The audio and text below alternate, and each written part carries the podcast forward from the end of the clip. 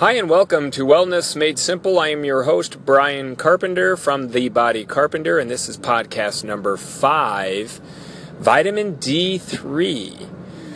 Now, like I mentioned before in an earlier podcast, you need to go in every year to get a yearly physical, including a total blood work drawn, so that you could see if there are any issues. And one of the issues you could possibly have, which about eighty to ninety percent of the world's population has, is a vitamin D deficiency. Now, we know you get vitamin D through sunlight. However, with the skin cancer scare, they're telling us that we need to cover up and wear sunblock. Well, because of that, most people are lacking in this vitamin D through the sun. So the best way to do it is to about forty percent of your skin being exposed to the sun for about twenty to thirty minutes every single day if possible.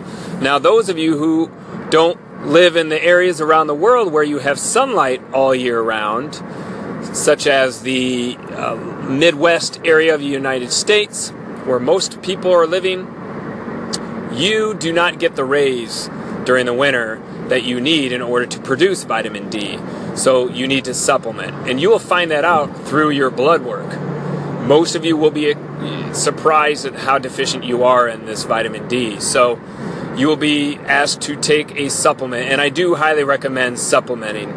Just depends on uh, how deficient you are will determine how many I U's of vitamin D that you will need. Most people are five hundred to one thousand I U's, especially throughout the winter.